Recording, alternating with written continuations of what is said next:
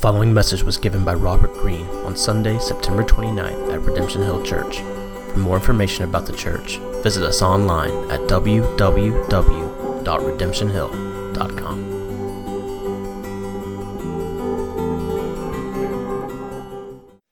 I think everyone in the room can probably think of their own examples of this, so I think it's common across everyone in here, but and despite all the, the laughter, the joy, and all that you've experienced in the last two minutes together, if you think about the rest of your days, Monday, Tuesday, on through Saturday, maybe even Sunday morning on your way here, I think if you were to think about the reality of the world that we live in, it's fair to say, young and older alike, that we live in a world where everybody seems to be angry all the time.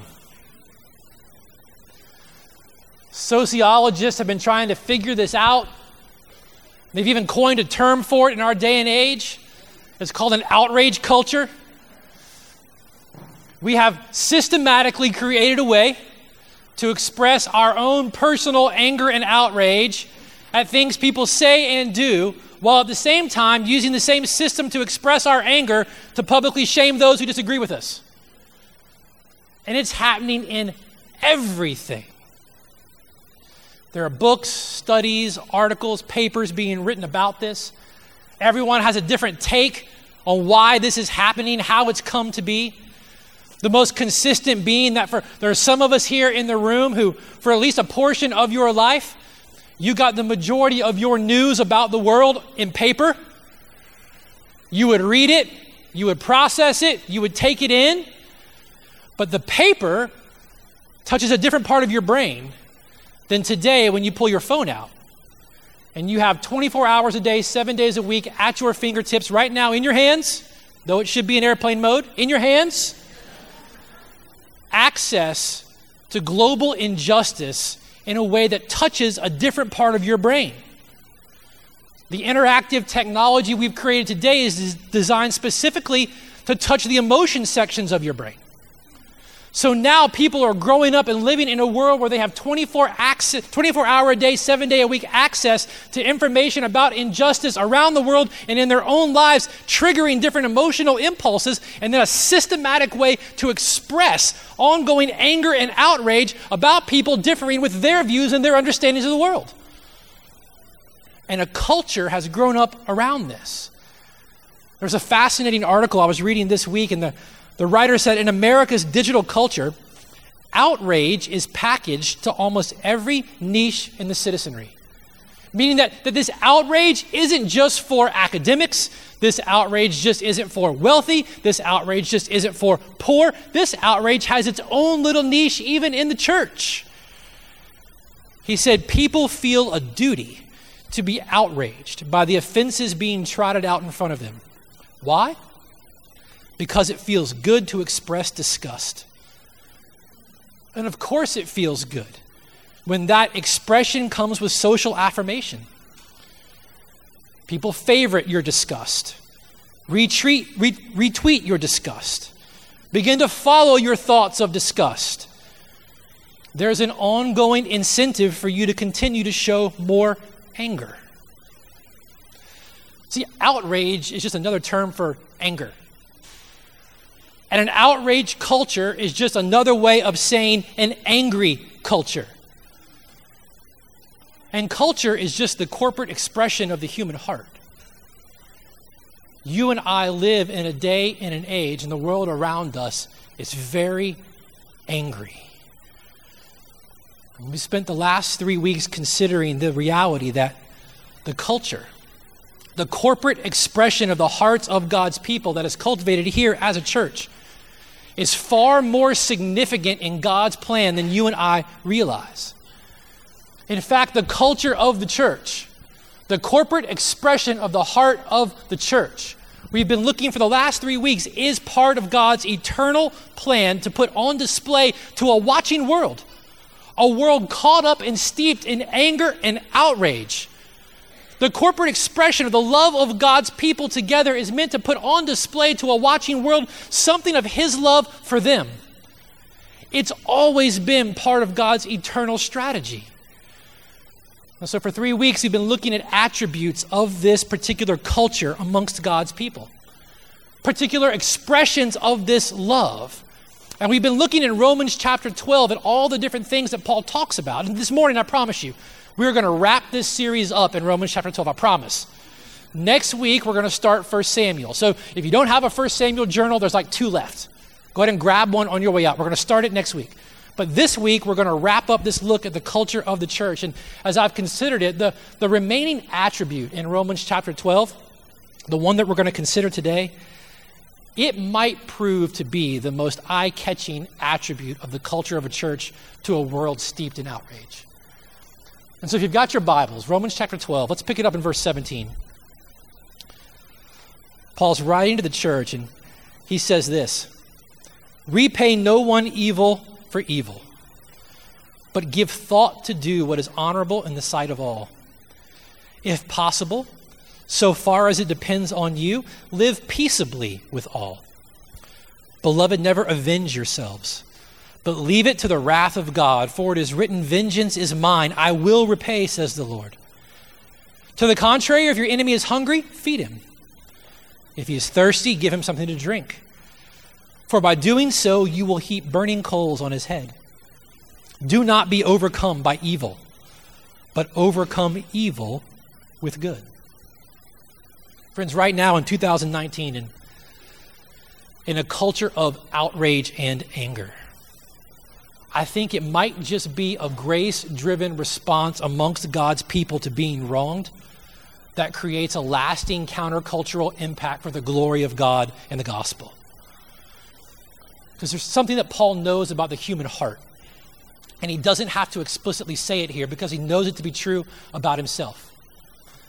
When someone wrongs you, when you are wronged, no one has to tell you to repay that wrong with wrong. No one has to instruct you to repay that evil with evil. You are born with the instinctive desire to pay back whatever wrong you feel has been perpetrated against you. If you don't believe me, spend some time with little kids. No one has to tell that cute thing in the high chair when you take away that Cheerio to reach up and get a handful of your beard or a handful of your hair. No one has to be told when they feel like they have been wronged by someone to repay that wrong with a wrong of their own. That's the natural instinct of the human heart.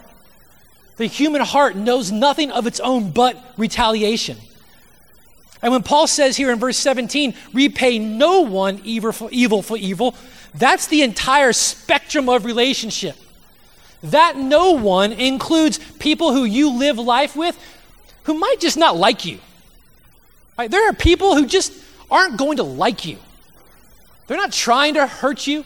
They're not trying intentionally to cause you harm. They just don't like you. And as you move across the spectrum over here in the middle, there are people that you're going to have in your life who, who are actively working against you in some way. They might not intentionally be trying to cause you irreparable harm, but maybe at work they're saying things about you to coworkers or to bosses to work against your upward mobility and momentum. Maybe there are people in your life who are actively working against you in your social circles, saying things about you that aren't true so as to shape people's opinions of you. They're not trying to hurt you, but there's something going on where they're, they're actively working against you. But then, all the way over here on this side of the spectrum, there are those who do seek to cause you harm. There are those that Paul talks about in Romans chapter 12 who seek to persecute you, who seek to hurt you. And when Paul says in verse 17, repay no one evil for evil, he's talking about the entire spectrum of relationship right there. And he has to say this because he knows, because of his own heart, he knows the default reaction of the human heart is to always retaliate. There's a writer some of you might be familiar with. His name is Frederick Buechner. He was an Anglican pastor in, in the United States. He, he's really a writer of the heart, of the soul. He has a unique insight on the way the heart works and the way he writes. And he wrote a book called Wishful Thinking. And, and in that book, Buechner said this He said, Of the seven deadly sins, anger is possibly the most fun. Now just think about it, okay? He's going to paint a picture that I think everyone in here can relate to. You can close your eyes and just listen to it. Just paint the picture in your mind of what he says. Of the seven deadly sins, anger is possibly the most fun. To lick your wounds, to smack your lips over grievances long past, to roll over your tongue the prospect of bitter confrontation still to come, to savor to the last toothsome, toothsome morsel both the pain that you've been given and the pain you're going to give back. In many ways, anger is a feast fit for a king. Do you know what he's talking about? Three times here at the end of Romans chapter 12, though, Paul says that you and I are to repay no one evil for evil. In verse 19, he says, Beloved, never avenge yourselves in verse 21, he says, Do not be overcome by evil. And as he brings this to a close there in verse 21, considering this anger and this impulse to retaliation, Paul says something tremendously insightful about the human heart. See, when Paul says that you and I are not to be overcome by evil, he's painting a picture for those who would have read this originally in the language in which he wrote it, because that word overcome was a military word. That word means to defeat something, to wrestle something to the ground.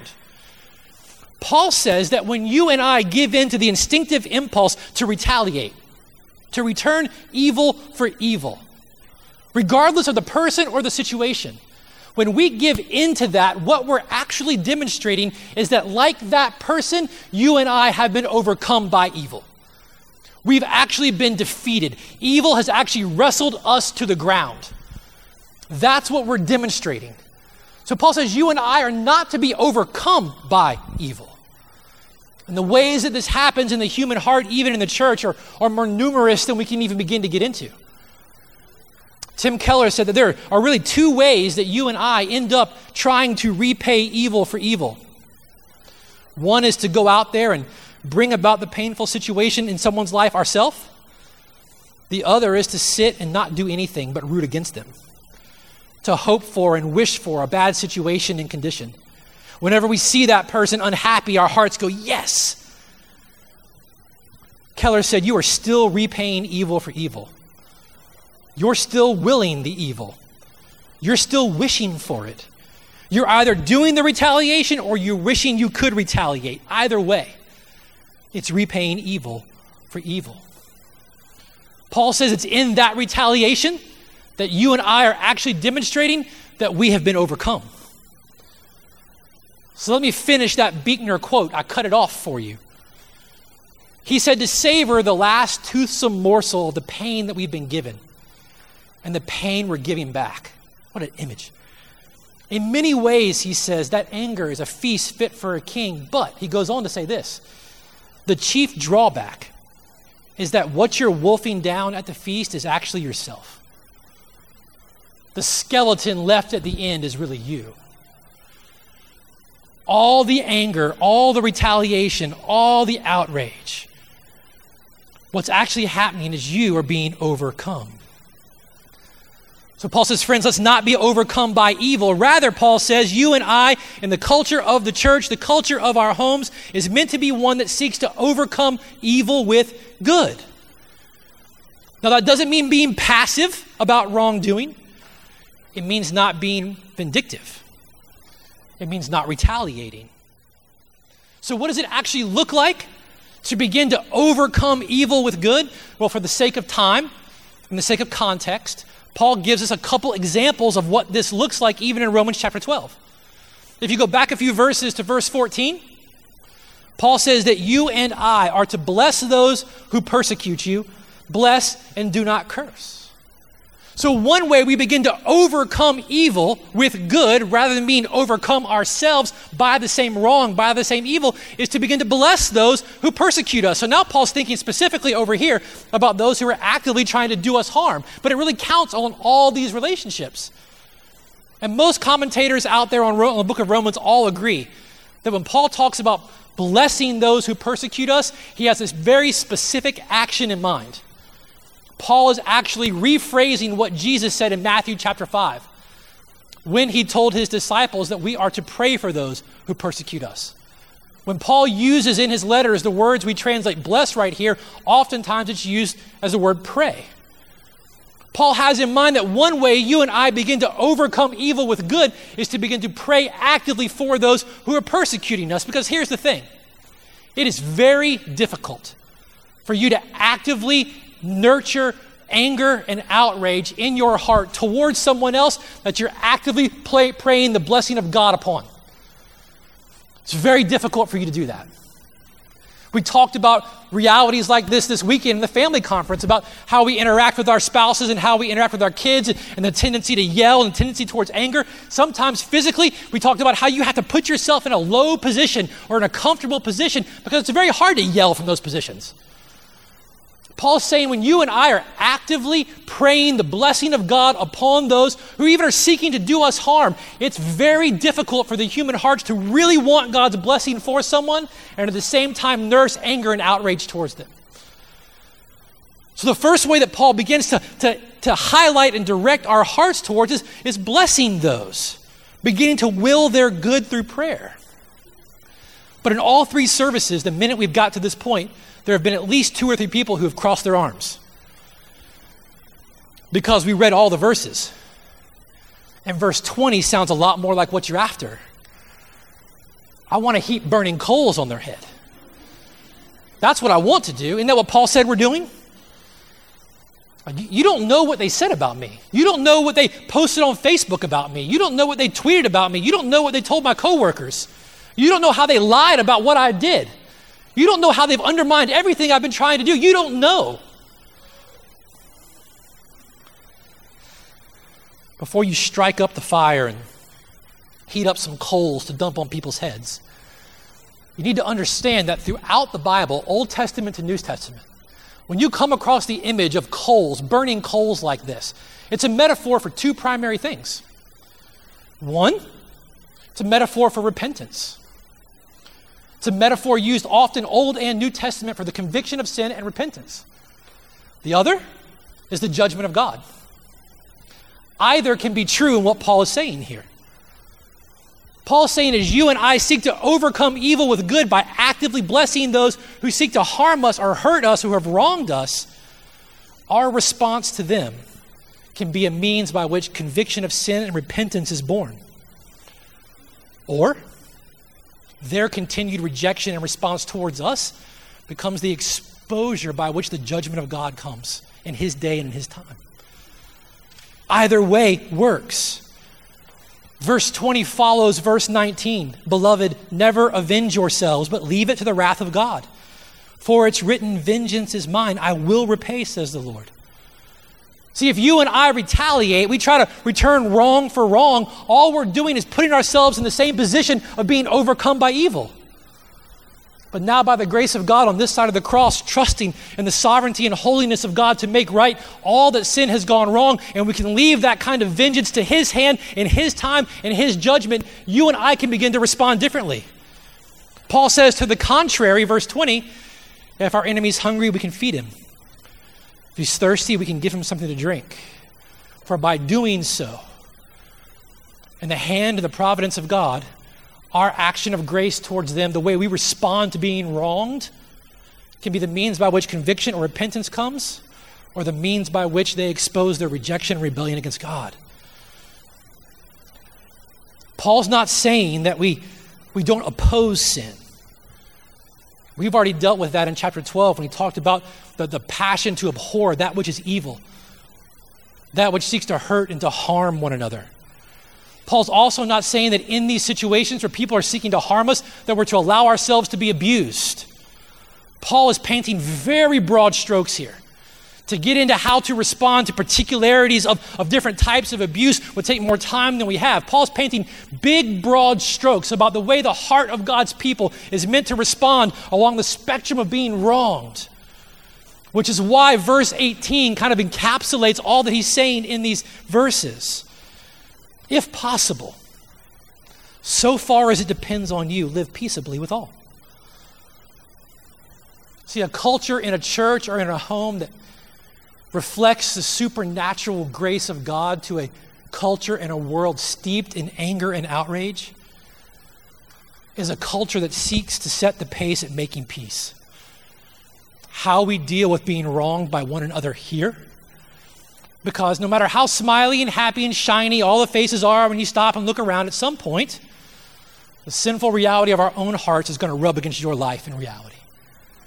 And the way that we respond to being wronged, even in here, towards one another, not to mention the ways that we respond to those who actively seek to argue, to disagree, to put down, to persecute that which we believe in.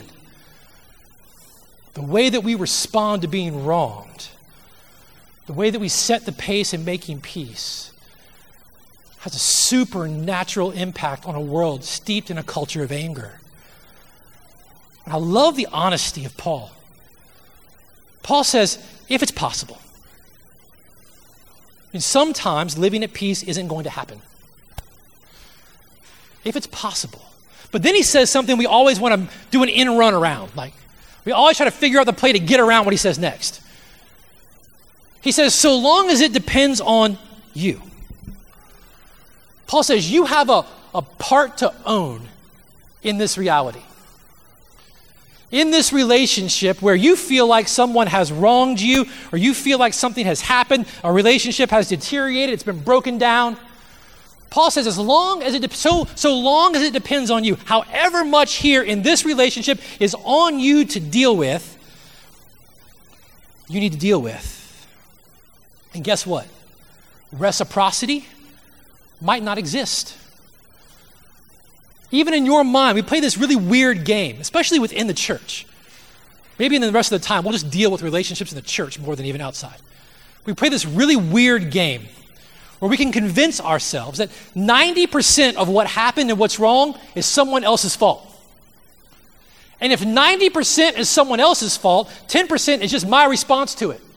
And I don't have to deal with that because 90% is doing what they did to me. Friend, you're still sinning in this situation. It's as though we can convince ourselves that God's sitting up in heaven going, oh, oh, 90% was their fault. You did that because of what they did. Oh, I get it now. I'd have done the same thing if I was you. But it's not the case. We know exactly how God responds to those who have wronged him.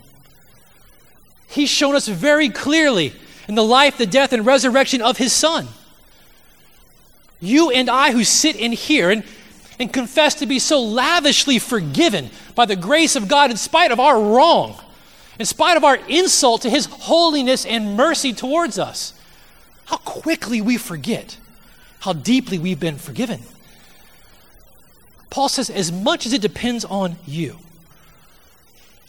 living in the genuineness, as he's already talked about, of the gospel, relating to one another here with no ulterior motive, no hypocrisy abhorring that which would sever the joy that we have together in the gospel. What this means is that we go towards each other and say, Listen, friend, I need you to forgive me. This is what I've said about you, and you probably don't even know.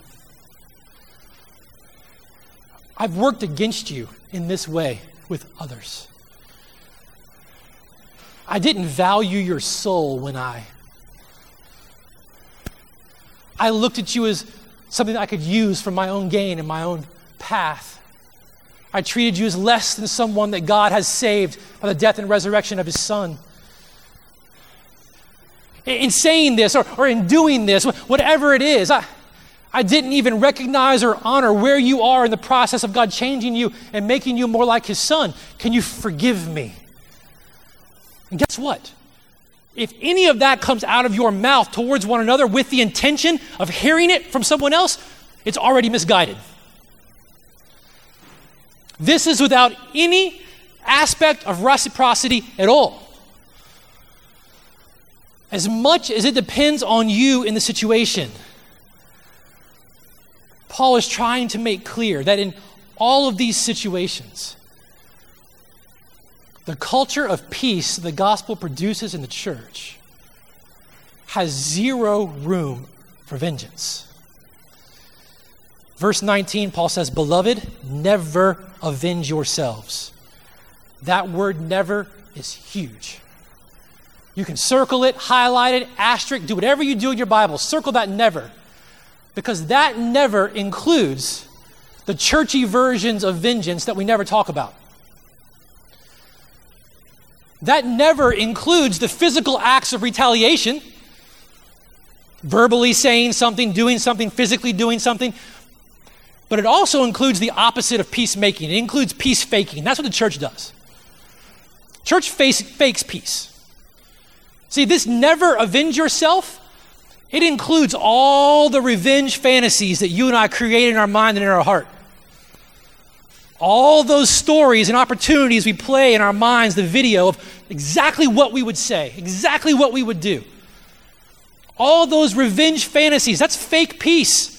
We come in here, we sing the songs, we read the verses, we go and we pass the peace to other people, and then we find different aisles to leave so we don't have to see each other. It all looks good. It's all out here, right? It's peace. Those are happy people. It's not peace, it's fake peace. Because in our minds, in those revenge fantasies, it's just psychological voodoo. We've got a picture of that person or those people, and we're poking needles in it all the time. Man, I wish this happens. Man, I wish this happens. Oh, that happened to me. Yes. Looks good on the outside. But on the inside, we're seeking that same vengeance and retaliation. Paul says, never, never avenge yourselves. Those revenge fantasies and that fake peace in the church, it will do nothing but rot your soul. You realize that's all a grudge is. It's nursing these beliefs, these harboring these desires towards other people. If you like churchy language, it's where the roots of bitterness come from. It's harboring these things in our heart. And Paul says there's to be zero room for it. Not just the physical expressions, but the internal delights.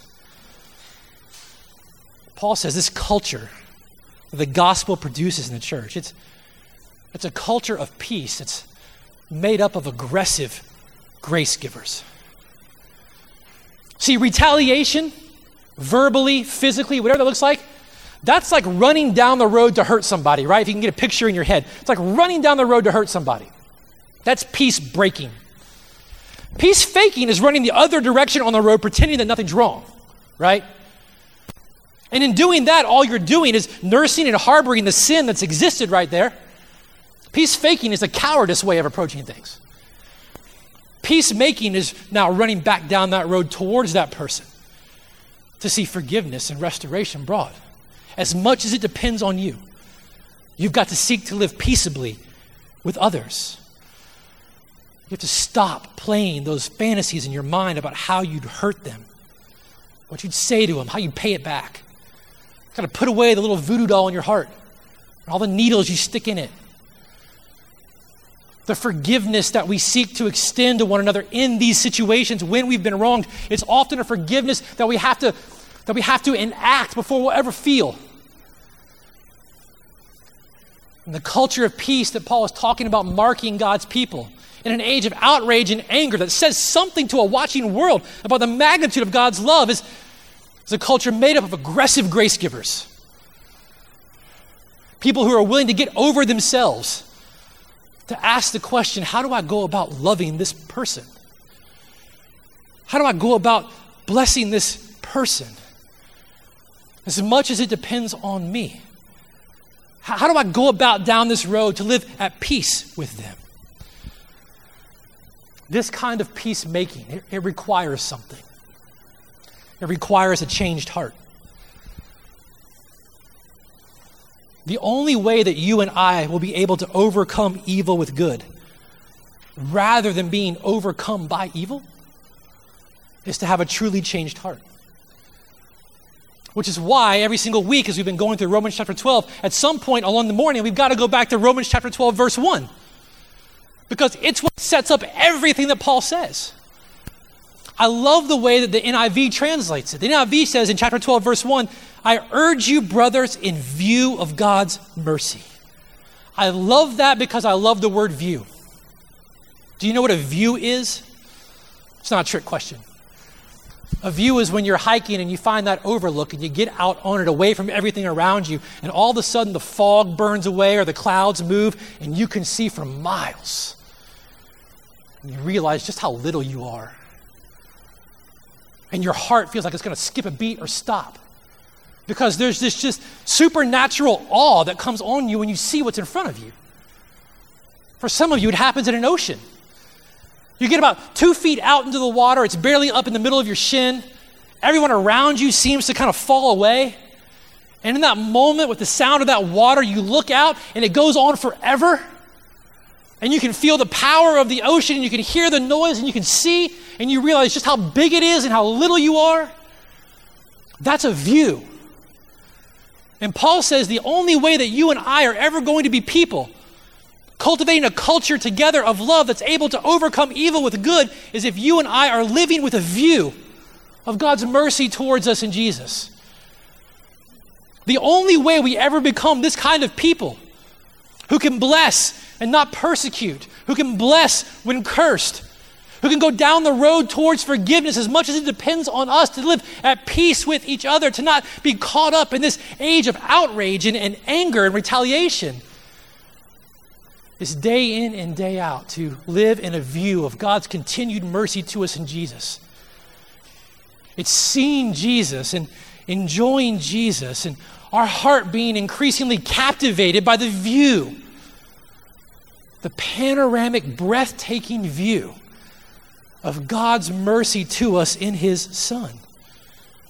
I mean, if you were with us this weekend, that's all we talked about in the by two thirds of the conference in parenting. The foundation for all we talked about was living day in and day out with an increasing view of the mercy of God to us in Jesus, shaping our hearts and our understanding of who we were, so that out of that we have something to give and shape those in our homes. It's the same thing. It's only with a view of the breathtaking realities of God's mercy.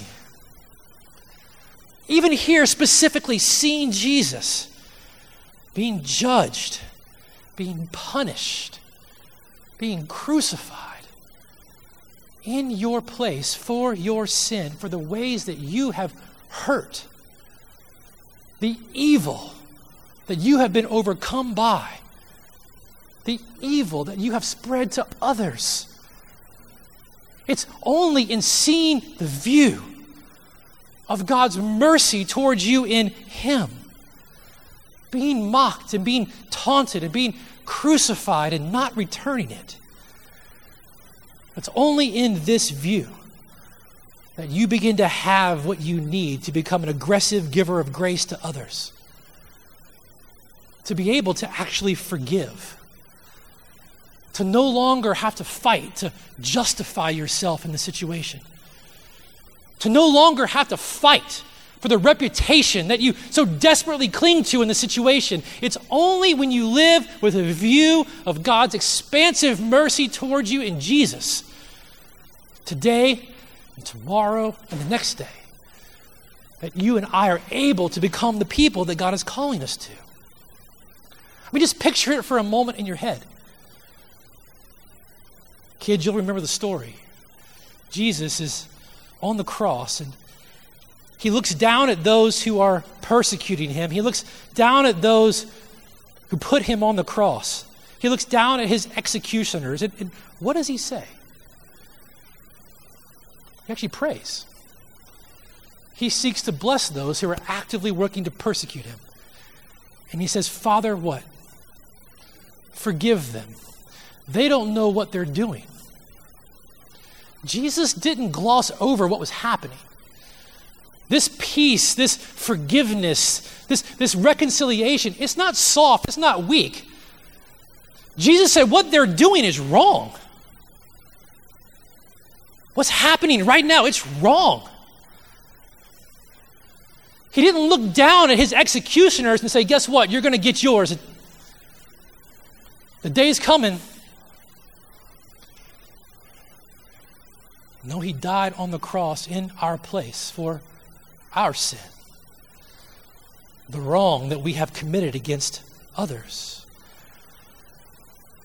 Friends, as you and I live with a view, even in that moment, of Jesus responding to those crucifying him the way that he did, seeing him suffering in our place. It's only living with that breathtaking view that you and I are able to enter into a world steeped in anger and outrage and even have the inclination to go, How dare I seek to burn the earth around me? How dare I seek to scorch everyone who may disagree with anything that I may say, think, or do? Do you know? This is the last service. I can do this.